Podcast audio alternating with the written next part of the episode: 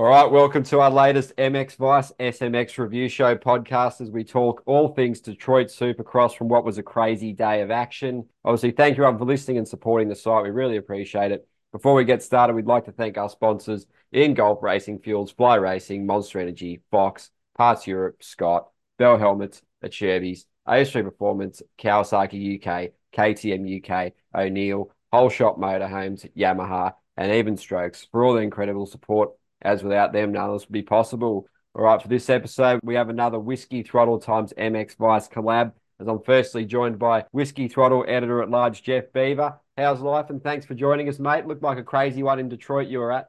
Yeah, man, it was nuts. Literally. Uh, was cold as hell. Uh, so we'll give Cameron the benefit of the doubt. It was very cold on that floor. Uh, but yeah, it, uh, it was a very revealing uh, supercross race. Not what I expected. It was interesting. Yeah, mate. Look forward to chatting all about it. And obviously, MX Vice tester Brad Wheeler's with us as well. How's life? And cheers for joining us too, mate. Yeah, no, it's real good. Went out, managed to get out yesterday. Um, it was a little breezy, but the track conditions were absolutely awesome. Like Thornbury MX did an awesome job prepping the track. Uh, yeah, managed to get a get a test in on the new Rennen gear they sent out. Um, so hopefully get that out in the next coming weeks. Uh, the Bell Moto 10 and the FMF uh, 4.1 system as well. So yeah, managed to get quite a bit in, and uh, hopefully the weather's going to sort of be our friend for the next couple of weeks, and we can really smash it out because uh, things are um things are building up. We've just uh, got a parcel from MotoMaster as well, so they've sent out some sprockets and discs and pads, change and stuff for our test bike. So little shout out to them guys as well. So yeah, hopefully um we can smash it out in the next coming weeks. Nah, mate, exciting times ahead. Look forward to seeing all the content you produce and obviously onto the racing. And I guess Jeff, we'll start with you. You were there, mate, in Detroit. Obviously, so much going on. It was a crazy weekend of action. So I guess how was it? The cold in that format with the day race, and you guys at Whiskey Throttle just smashing the content, mate. The track was certainly in a pretty rough state, but I guess you got some words to say on McAdoo to start it out with because that was kind of the big talking point, wasn't it? Oh God, dude. Uh, yeah, it, it was. Uh, it, I mean, as far as Detroit goes, it was uh, banana hammock weather. Uh, apparently, that's what McAdoo thought. But uh, you know, it was only 30 degrees Fahrenheit, which is relatively warm there. But uh, something about that stadium uh, coming down the tunnel, it's a real steep drop into that tunnel. It's like a Venturi, and it was like standing in a in a in a freezer with a fan on when you got down to the podium and uh, in the stadium wasn't that bad, that bad, like up in the stands, but otherwise it was cold. So that track was really soft too. Uh, I was doing the track walk on Friday, and I kind of hopped one whoop to the other, and my my foot left about a quarter inch imprint into the base of the whoop, and I went, oh, this is gonna be gnarly, and it was. I mean, they rebuilt the whoops a couple times, but uh, I was talking to Mike at Club MX, and he was like, "Man, with those 450s going first, the for the qualifying, the 250s in the main event are just going to be all over the place, you know. So it's a miracle nobody really wadded up too bad. But uh, no, it was it was a it was a good weekend. A lot of crazy racing. I didn't expect Deegan to run with his bars bent down like an old Harley, and uh, was uh, pretty surprising. You know, Ian Perez was really surprising. I I think he was up to fourth with a lap or two to go, and then he crashed and got back to finished eighth. Uh, Preston Boespflug finished uh, 13th. Uh, that was pretty cool. He's been working down on Kevin's farm. And uh, Daxton Bennick hit the third at the first pro race, man. You know, that kid was so happy with uh, he, on the uh, post race press. He was just all smiles. I don't think he could believe it. And one of the guys in there, uh, stats guy, said, "Hey, you're the first guy in ten years to debut and hit a podium." So he didn't know that, which was pretty sick. And then so Forkner, he he was just on fire. I mean, whole shot to whole shot, and Rhino, he's made a huge difference in that kids program. You know, I think he kind of went back with the tortoise and the hare approach. You know, be consistent and, and work on your fundamentals, and then and then the speed will come. You know, the kid's always been fast, but it, it was just to being a detriment to him. He was going so fast, he was missing some of the basics. And, uh, he didn't look extraordinarily fast this weekend, but he was out front killing it. And uh, I would have loved to see what him and Deegan would have done had Deegan's bike not been wadded, that that would have been cool to see that. Um, in the post press press conference, he went into detail about the changes he's made this year and working with Rhino and his other uh, strength coach. And I think he's going to be a force to be reckoned with. I mean, that was a that was a statement ride. It wasn't like uh, it wasn't like everybody crashed and he was out front. He he had pretty much the whole shot locked in, whether everybody behind him crashed or not. And he whole shot all his heats. He was fast and qualifying. I mean, uh, you, can't kind of say that uh, those guys behind him crashing handed him the win because I don't think that's the case. I think it just thinned out the field a bit for him. You know, yeah, I'm, I'm super looking forward looking forward to to what Forkner does. Yeah, I think uh, obviously the first turn crash played a pretty vital role in the in the outcome of the race. Um, with obviously Deegan, Vialle, McAdoo, Hammaker, a lot of guys going down. But um, Forkner, yeah, looked real solid. Didn't really look like that old school Forkner with like the blister and speed. He was just like steady, hitting his marks, which on that track was the the quickest way around. I think um, even if Deegan was there, I think he uh, his riding style and the way he attacks everything, I think he would have struggled a little bit on a track like that where you needed to be inch perfect. Really, like the ruts were horrible. Um, the the whoops just up, just kicked out horrible. The whole track just looked just beat to shit. Really, um, super soft. Um, so yeah, I think Forkner looked real good. I think he's going to be. He's got a bit of a veteran head on. I think. I think he's going to be there every week, just sort of floating around that top four, top five, just putting, taking the wins when they're there, but just sort of minimizing those those big points losses, which has pretty much cost him championships in the past. So, but yeah, I think Coty Schock first first outing on the the Club MX Yamaha puts in the top four. I think that's a, a really sort of unrecognized, really obviously career best finish for him, and yeah, obviously never even been anywhere near the sort of the top five before. So he's taken a massive leap this year. The first turn obviously did help that. I probably wouldn't have finished fourth had all the other guys got around the first turn, but like you say, if you finish first, first you got to finish. So it, um, it's one of those things. That's that's why we line them up each weekend. But yeah, I think you've got to you've got to give props to to Deegan to to finish the race with the bars like that. Um, I didn't like the when he when he gave the bird to Vialle uh, coming the other way. It's like one you you just assuming Vialle's going to crash, which he actually didn't. So now you just look like a muppet. But just like just fucking get on with the race and it. Like worry about it after if you want to have words with him. Um, but I guess that's just the the kid and the youthful exuberance coming out. Um, yeah, kind of had a sort of throwback to the Romain Febvre crash he had at Maggiora, where his bars were just bent in half, and he put in an absolutely championship ride that weekend. So yeah, you never know. This that sixteenth place could be the difference between the championship at the end of the year.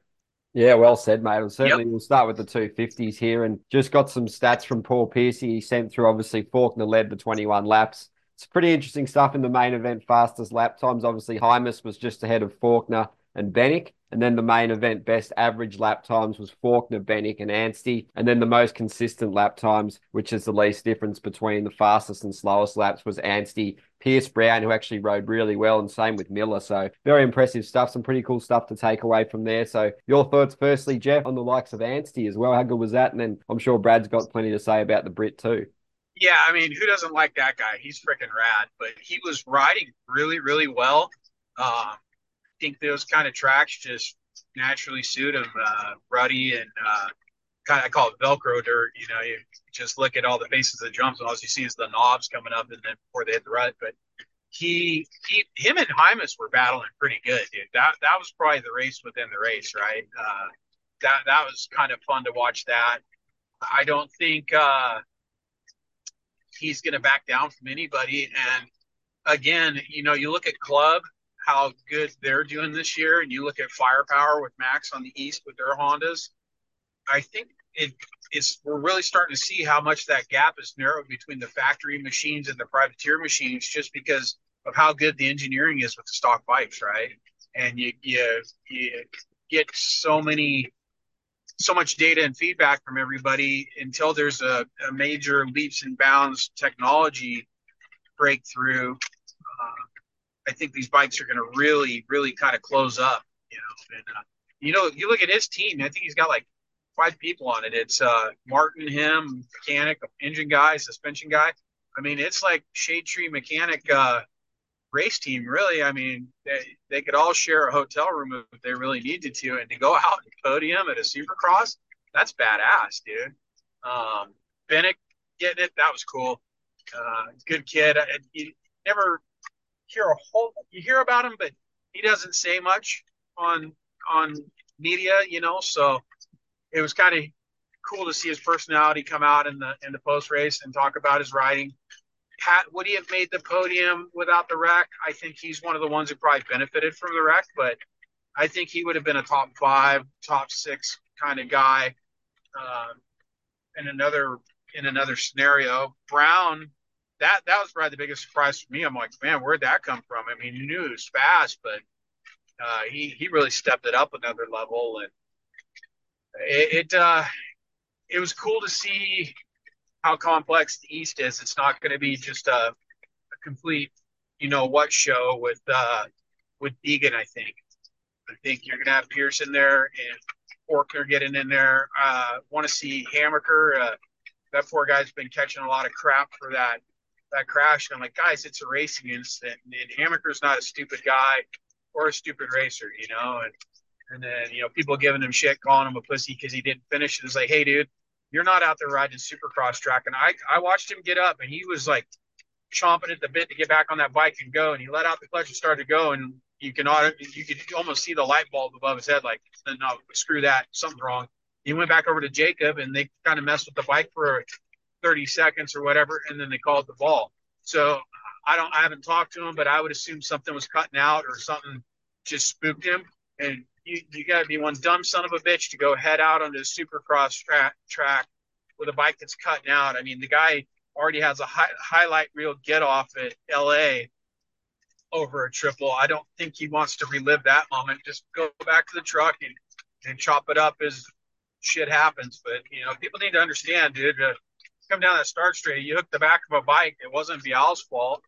Uh, it wasn't Seth's fault. It was just a racing incident. And the fact that nobody got broke off or ended up in the hospital like broken bones from that wreck. I've, I've got some stills of Nick Romano with a bike on top of him, another privateer bike slamming him in the back, and his arms sticking out, kind of going through some of these fork tubes. How he didn't get broke off in like six different ways is a, is a miracle. Evan Ferry's the one who got the mm. shit into that stick. He missed that padding by a foot, and I was standing right above that. And I just I watched him come around the outside. I'm like, oh, oh, oh. And Vialle, he, he needs to put a cruise missile on his butt patch next weekend because he got launched. He flies over, slams into one, he slams into Deegan, cleans his clock, and then I forget, I don't know who the rider he it was, but just slams, and that guy goes flying. And then uh, that put Ferry over into the dirt, and he just he, when he hit that wall, you just heard a slap. It was like oh, dude, that did not feel good. And he just went limp, and I'm I had my camera pointing at him. I'm like, no, nah, I'm not gonna take a picture of a down rider. That ain't cool, right? So I did take a picture of the bike. I'm like, oh, hey, the bike looks pretty good, you know. Uh, but uh, yeah, that that was freaking gnarly that nobody got hurt. And then obviously we'll kind of revisit the Cameron thing. And I do want to share one thing. None of us knew what happened with McAdoo's wardrobe failure when we were out there shooting. And when I came back in after the uh, 250 race, the photo den was just everybody just kind of had this weird look on their face, and just everybody was kind of huddled around one computer, kind of laughing. And I'm like, so damn funny. And they're all, dude, McAdoo's nut sacks hanging out. I'm like, what? And they go, dude, his balls are hanging out. I'm like, shut up, you're full of shit. You know, you can't. those guys are squirrely as hell. You know, I'm like, yeah, whatever. My, you know, I'm I'm going down the track, right? So I go down and then I pop on Instagram real quick to load something while I'm waiting for the 450 race. And uh, the Lord of Moto memes post this thing up, and there's this plums just hanging out. I'm like, damn, man, what kind of ball toner does he use? Because those things, you know, they look pretty slick, dude. I was like, mine were out there, looked like an old Brillo pad was hanging out, you know, it'd be scaring people, you know. I was like, that dude really does have a set of balls on him, you know. Good, good on him, right? You know, fucking own it, dude. But uh, yeah. So anyway, to fast forward, I didn't go through all my photos.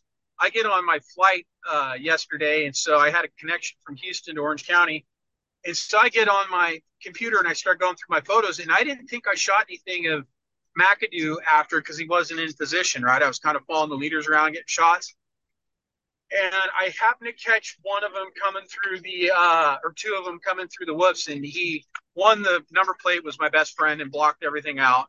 Another one you could kind of see a outline of the plums hanging around, and uh, I didn't, I didn't get too bad.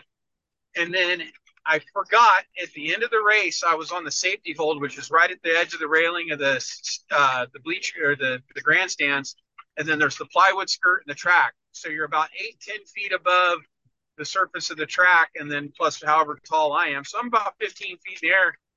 And I wanted to get a picture of Guillaume Perez coming off the track. So Guillaume comes off the track, and then McAdoo was the last one off. And so I see McAdoo right there, and I just swung my camera down and I clicked a shot. It's about 10 feet above him and 10 feet from him. Went on about my business, threw my camera in my bag, went down, watched 450 main. So as I'm going through these pictures on my laptop last night, or last night on the flight home, I click the last photo, and there it is. Sweet Jesus. I got the full My Honcho spread, Playgirl magazine.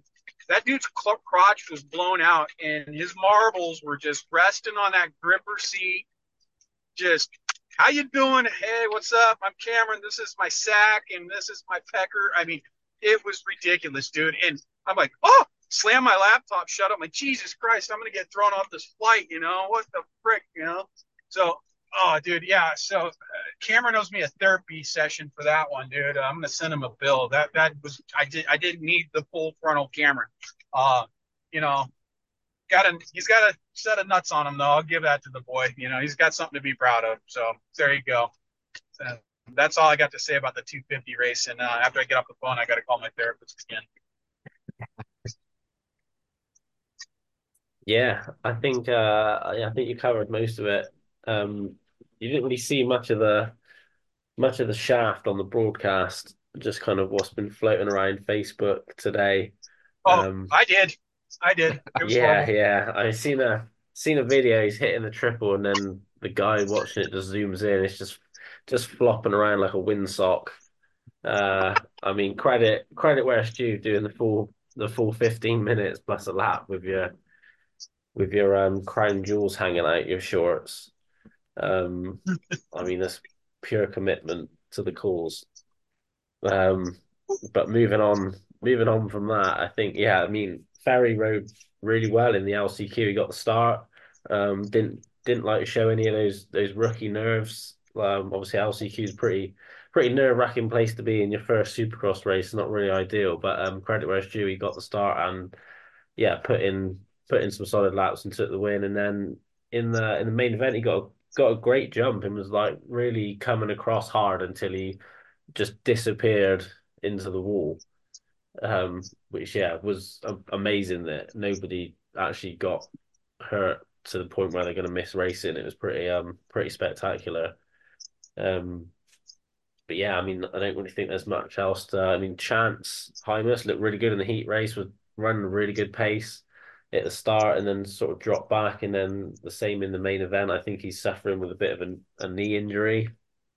Um, so that's probably part of part of the reason for that. And yeah, Guillaume Perez for a Supercross as well. I think an eight is pretty pretty respectable, pretty commendable.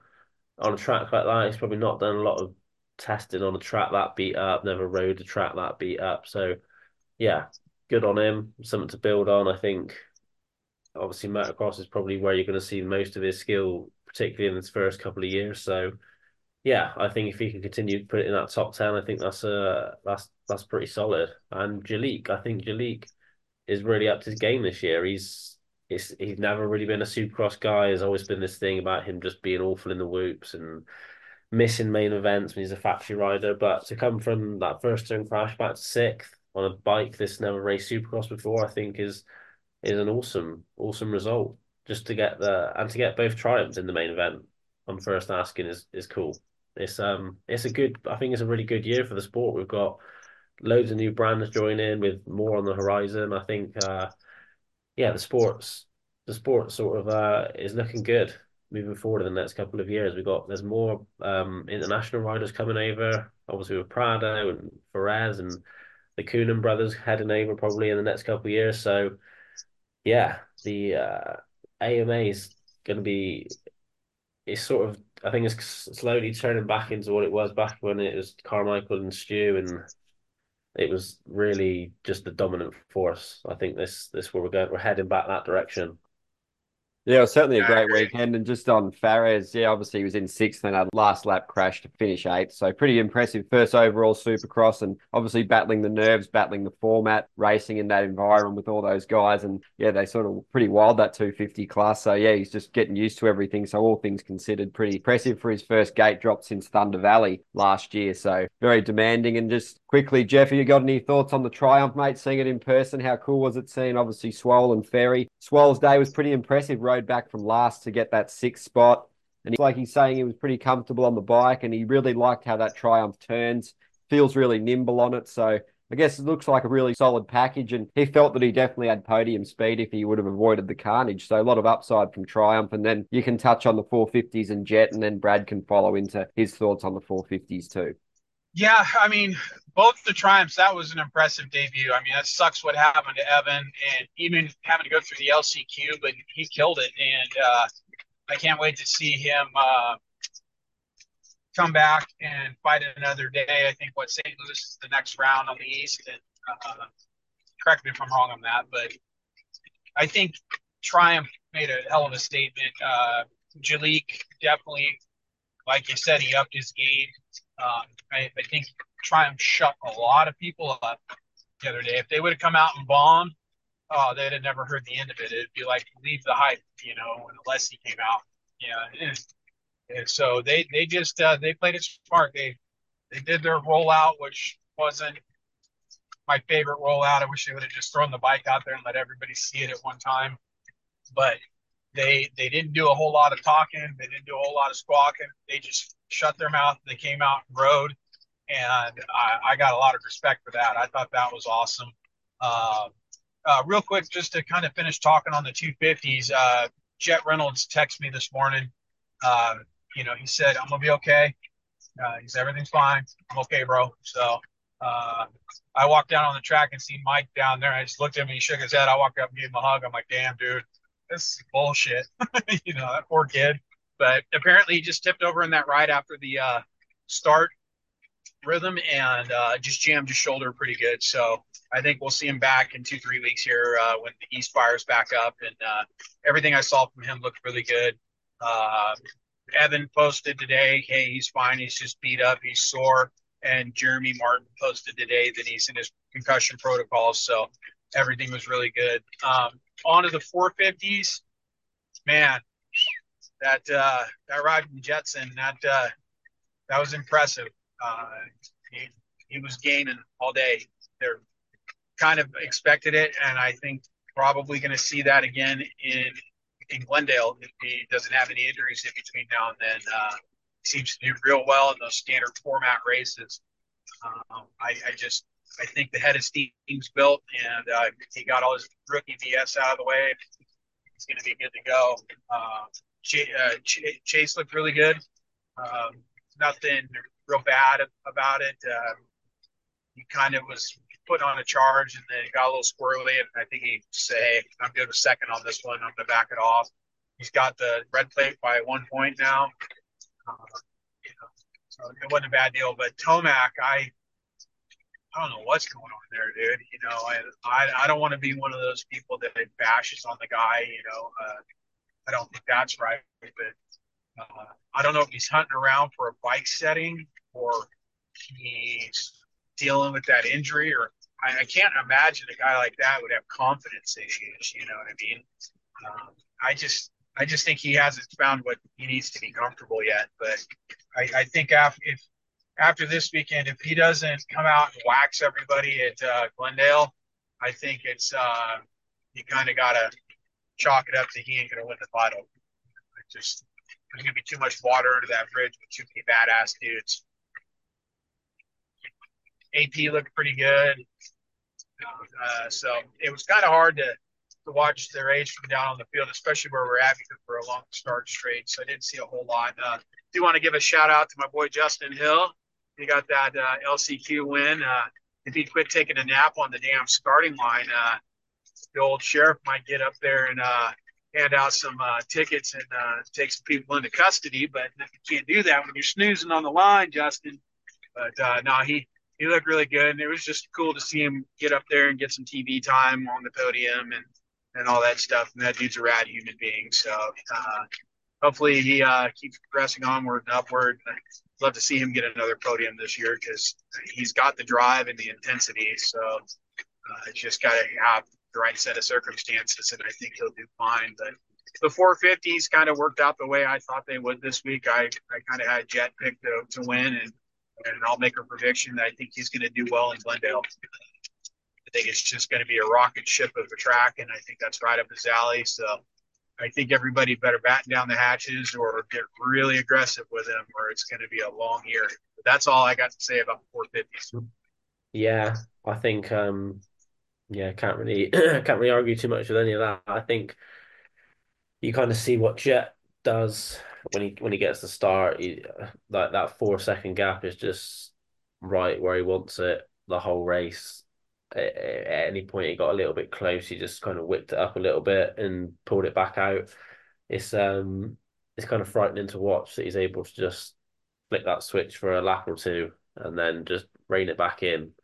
Um, to be able to do that in this class and have sort of that mindset at his age uh, does not bode well for the rest of the competition. But yeah, I think the only way you're going to beat him, you've got to get in there and ruffle his feathers like Anderson did at uh, San Diego, one of the Suns, the, the one where he got really angry at him, but just, yeah, basically got in his way, chucked him out of his rhythm, didn't let him do what he wanted to do, basically, it just really mess with his head. Uh, I the way I think the way Jett is carries his speed is what makes him quicker than everyone else. Just the momentum he carries around the track. So if you can get him thinking about you just diving down the inside every corner, so he's got to really cut those insides off, can't carry that corner speed. Um, and yeah, really just mess with him. This is the bet is I think the best way you can do it. I think Cooper Webb's the guy that's going to be able to do that. If he can if he can keep him in that four second range where Jett thinks he's safe, but then Cooper just wicks out those final three laps and yeah, does what Cooper does. I think that's his that's his best shot. I don't think Jets had the like had to go the full distance, should we say? He's always kind of had it wrapped up really with a couple laps to go and just sort of eased eased it in, eased it in. But if he's got a if he's got a hungry Webb, um, reining him, sort of reeling him in with two, three laps to go, that's a that's not a place you want to be very often if you can help it. Because um, yeah, those final those final couple laps, Coop can do things that not many people can do. So um, I think that's their best shot. Maybe just everyone just let push Coop forward. They can work together, get Coop up to second, and uh, try and beat the kid. But I mean, he's looking good. You can't take it away from him. As long as he gets that start and stays out of trouble, he's going to be difficult to beat. Sexton just doesn't look the same this year. Doesn't have that raw speed. He, I don't know. I guess he's just he's not he's dominating just, uh, qualifying uh, either, is he? No, he's just not got that top end speed that he had on the Honda. I mean, he's the points leader, so you can't really say he's not doing very well. But yeah, I think it's a much more consistency based uh, red plate. He's just there every week, which wins championships just as much as being the quickest guy does sometimes more often than not. I mean, how many times have we seen Dungey win the title and he's not been the quickest guy that year? I mean, beat Roczen to it in 2016, beat Tomac to it in 2017. Uh, I mean, it's not unheard of. Um, with regards to Tomac, I think you I think the bike set was an issue, and I think that's just you just saw the difference between being 100% and being 95% in this class. It's just that stacked. It's just that 5% sends you from third back to 10th and getting lapped. It's ridiculous. Um, and yeah, I mean, the rest of it, I think Hunter with an eighth is a solid ride. He's sort of slowly building building into it now. He just needs to up that intensity off the start. He's he's getting relatively good starts, but just gets shuffled back so quickly within the space of three or four turns. He just needs to get the elbows out. I mean, I'm talking like it's no big deal. Like I'd probably do it no problem, but it's uh, obviously the people he's up against are different gravy. So it's it's not as simple as just fuck's sake, get a move on. It's uh yeah, I mean he'll he'll get there. I mean he's he's an older guy for a rookie, so he'll figure it out. And yeah, just moving down, I think yeah, Justin Hill was kind of just looked like he wasn't interested the first half of the race in the LCQ, and then all of a sudden just remembered that he needs to finish in the top four, whipped it up, and then disappeared. So I think you kind of saw what how good Justin Hill can be when he when he needs to be. He just needs to put it together for those 20 minutes, which is again easier said than done. And uh, I think we got to give a shout out to Cade. That was a fairly impressive dismount on the finish jump in the LCQ.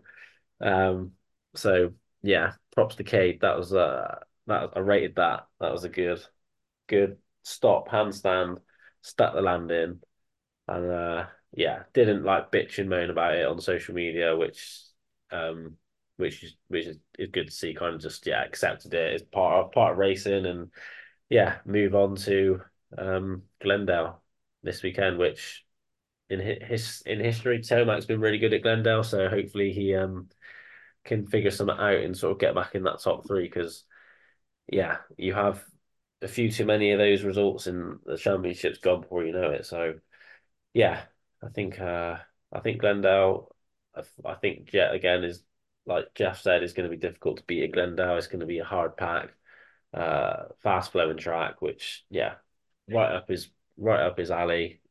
I think Roczen though could do could do well also, and Anderson. They're sort of they do well on those tracks as well. So yeah, I think I think that's probably going to be a top three in some order next week. Is Lawrence Roczen Anderson.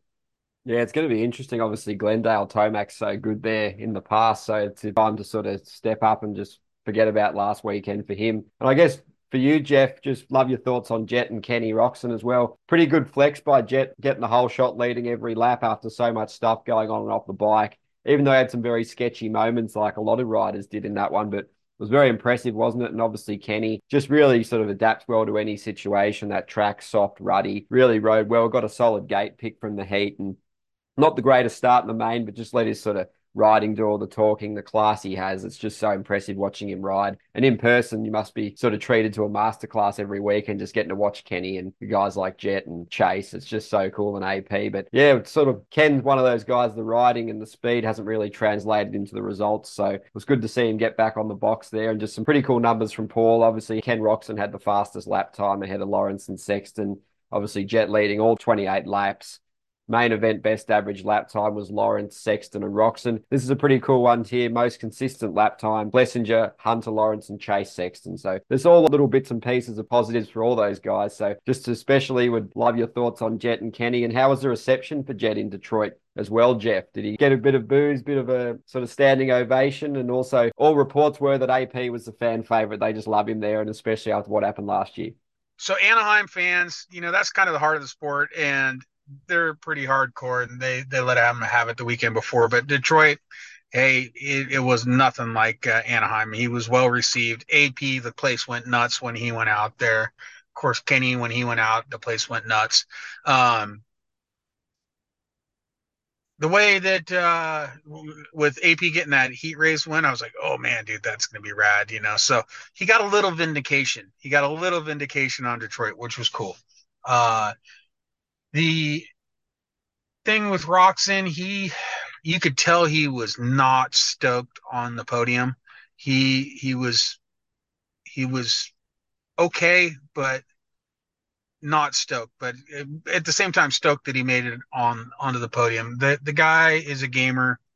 You got to give him where credit where credit's due at his age, and the team he's working with, they've done something incredible. And I don't think we've seen the last one out of him. I think he'll get one this season as we go east uh, full time. I think you're going to see that. Um, maybe Seattle when it gets all ready. He seems to do pretty good in that. A ruddy, muddy mess, maybe uh, right up Kenny's alley. But uh, yeah, you could just see he was visibly bothered uh, during during that uh, press conference. He he wanted more uh, the other night. So I don't know how he'll do. He had a he won the triple crown I think in 2020 at Glendale when it was on Honda, I do believe. So Glendale's been good to him. He can he can win on that track. Uh, the Triple Crown probably favored him with his sprint speed on the starts. Uh, we'll see how he does at 20, but I, I, don't count him out at all. As long as he doesn't stall the bike in, a, in the main, I think he you got to count him for a win at all times. I think uh, what what was it the heat race that Malcolm crashed in the, in the whoops, or was that the main when he hit the tough block? Almost saved it, but then didn't quite save it, and then got really angry for a tough block. Was that the heat race? I think he was he was kind of up there, and then yeah, just they re- the the Husky boys really like the struggling. Um, just yeah, just don't they just both don't seem to be gelling with that new 450 Husky for whatever reason, whether it's the frame or the suspension. They just they don't seem to be enjoying it. Where even when it's, I mean, next weekend's to be pretty hard packed, so I'd have, well, I'd have thought so. So maybe with the steel frame, they'll they'll be a bit more comfortable on that hard pack next next weekend. But yeah, just neither of them look really comfortable. Barcia also, I know he's coming off an injury, so he's kind of still rebuilding. Um, doesn't look like the same Barcia from last year. Um, I mean, he obviously he got the podium in that mud race, but we know Bam Bam's pretty pretty good in the in the sloppy stuff. So I don't think anyone's overly surprised by that. But I know Ollie Stone, their their team manager, said he's not worried at all. So I guess he knows um, better than I do. So maybe I shouldn't worry. But he just uh, he doesn't just he just doesn't look as um as aggressive this year, which is very uncommon for Barcia. But I think um AP sort of yeah, I it was it was good race. Got the heat race win, which obviously yeah, a little bit of redemption from last year. Didn't quite get the start in the main event, which was probably the difference between getting a podium and not really. I mean, the, he had the pace, so um, yeah, just didn't get the start. Just didn't um didn't move forward quick enough to challenge the front three. I think if he had started in that top three, most likely finishes second or third. I think if Roczen and Webb get the start with Jett, I think they've got something for him. But um, yeah, ifs and buts, candies and nuts, they didn't get the start. Jett got the start, and it was it was all over before it even got going. So yeah, I think um, moving forward, if if if you get the opportunity to line up next to Jett and scream at him or something when the gate's about to drop, and I don't know, just uh, you just got to mess with him. Really, really fuck him up. just throw some elbows. Just anything you can do to get in his head, pull in his gate, uh, just anything. You just you, you you're just not going to beat him straight up on speed. It's just not going to happen. So yeah, you're gonna they're gonna have to think outside the box. But again, he's a rookie as well, so he's to be the chance of him nailing 28 laps picture perfect in in Supercross for the remaining sort of uh however many rounds we got left 12 13 rounds maybe a few more is is is slim but also he went undefeated in outdoors so maybe not that slim but yeah he's a rookie still so you've kind of got to give him give him his props that he's able to just get start and run 28 laps like not picture perfect but picture more picture perfect than the rest of the field. So I know he did have a pretty big moment after the finish. Um, I think they said he hit hit neutral, like with the ruts were that deep, he hit neutral, jumping onto that table and um sort of nose picked it. But yeah, I mean, saved it just clearly strong as an ox because that would have just sent a lesser man flying, flying into the face of the next single. So, yeah, I mean, you can't deny he's um, I mean, he's got about eighty percent muscle in his neck, so um, he's a strong lad. Uphill to school yeah, both definitely. ways. Yeah, it's going to be interesting seeing how it all plays out. Obviously, Jett was the first guy to win multiple races this year. And who do you guys think who actually will win races throughout the season? Obviously, got some heavy hitters. You'd expect Anderson, Roczen, Tomac to probably get one. So do you think that's the rest of them, or can you see some guys like Ferrandis, Barcia, Hunter, Mookie sneaking in for a win? And also for you, Jeff, just before we sort of head towards the close of this one. Was there much talk about Prado, where he'll be lining up next year? Obviously, a lot of rumours about the Kawasaki seat and a non-Austrian bikes really chasing that signature, mate. So, just your take on who can win and Prado as well. Yeah, um, God, I'd love to see. Mookie was hot, dude. You know, I, I, I don't, I don't know if it's necessarily the bike. I just think he's just having shit luck, you know, and uh, I think once he gets them figured out, I, I think he's I think he's going to surprise some people. He's still my my pick to to surprise some people and peel one out. You know, I, I think he'll do it. Um, didn't really hear any talk about Prado. Uh, I've heard the Kawi rumors myself, uh, but you know, you, you never know until we see him line up. Uh, I think that'd be pretty rad. Um, if that's true, then it kind of probably spells the demise for Adam, which sucks. Um, does he stay and go to another team, or does he become the broadcast legend he's determined to be? Uh, I, I, don't know. Uh, but it probably doesn't bode, if that's really true, it doesn't bode well for Adam uh, racing supercross anymore. But hey, if you can't hold on to the bike, dude, it, it, thanks, bro. You got your national championship. You've been great for the sport. You're a great human being go have some fun, dude. You know, walk away while you're still in one piece, right? You know, so I I hope I hope he ends up okay. Um, but yeah, I, I don't know a whole lot about that. But hey, one thing I do want to uh, talk about uh, at the end of the race, they kind of have everybody off at that little side thing they were talking to talk to AP, and I'll go back. I just want to touch on Webb. Webb had the most determined, evil, thousand yard stare I've ever seen. You know, I'm kind of running around there just kind of getting some uh, raw edits while I'm down there. And I turned and I, I shot him and he looked at me and I was like, uh oh. And I turned that phone and I moved it the other way. he, he just had that look like, not now. And I'm like, yep, got you. I, I read his mind. But yeah, that dude, if anybody is going to disrupt Jetson, that's the guy, I think. I think, uh, uh, he was out there revving his bike hard on uh, Ferrandis, uh, where they're coming off the start straight, hitting that jump.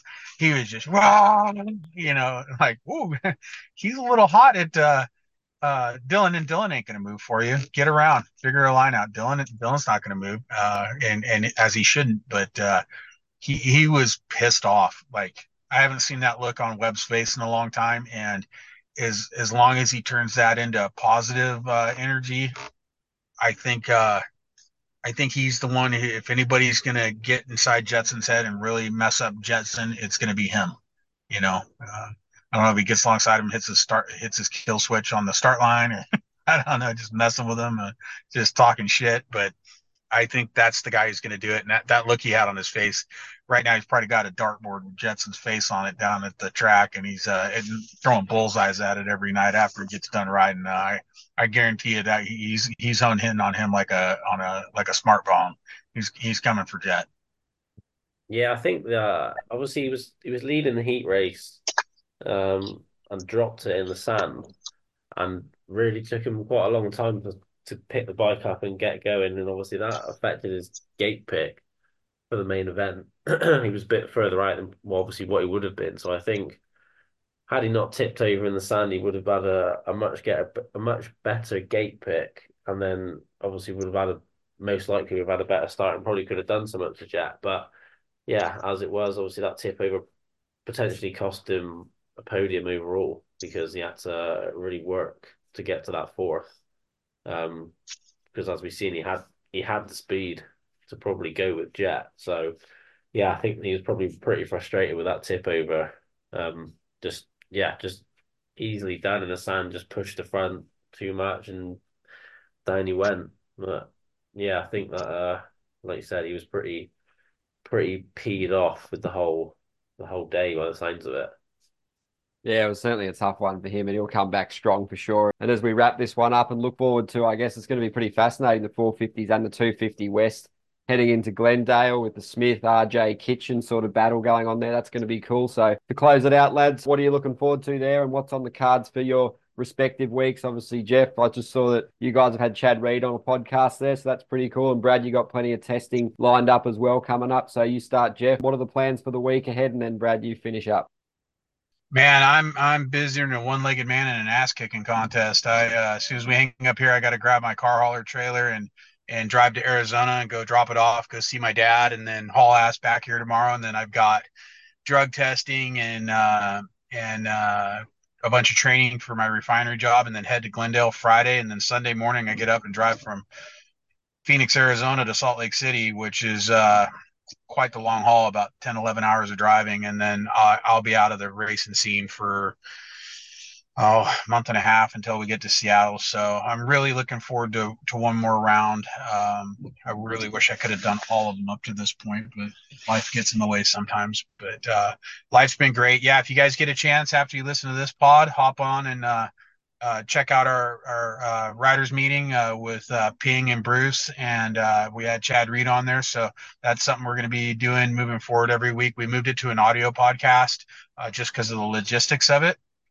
Um, trying to get everybody in the studio on Sunday to to film everything it just it just gets too hard with us being spread out in our schedules so and it allows us to bring riders in so we got some cool guests uh, going to be coming on in the next couple weeks some people that are really uh, we got a Scottish guy coming on there. Uh, we, we got some we got some rad dudes coming up. So uh, I think you guys will like what we're doing with our uh, our uh, racing look backs and forecast videos. So focusing on that. Um, just tons of social media, and I know uh, we got a couple bikes that we're going to get out and get tested pretty soon. So Nathan's going to be busy shooting edits with all our test riders, and with Ping being out, that means Bruce and and those guys have got to step up and do a lot of riding. And uh, uh, yeah, the boys are just going to have to hold the fort down while I'm gone. You know, uh, I think they'll be fine without me, but uh, I'll, I'll, get plenty of social media and on my breaks and everything, and uh, knock stuff out. But yeah,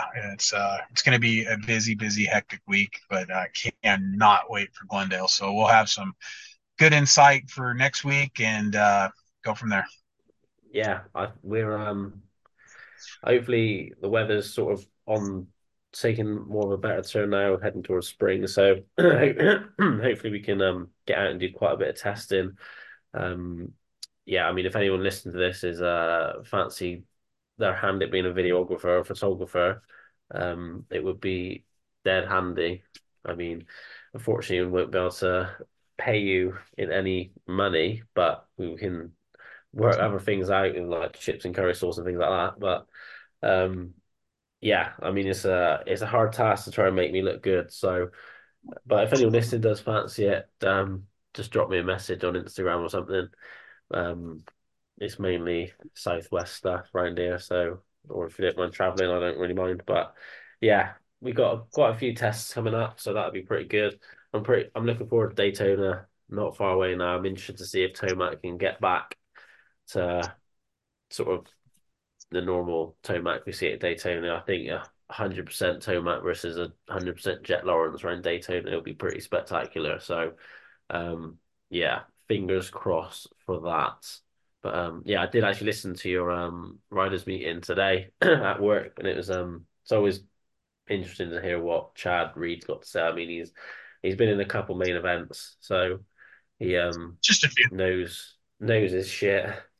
Um, and not not scared to mince words either, which is uh which is good. So yeah, it was a good listen. Got me through a couple, got me through an hour or two at work. So thanks for that.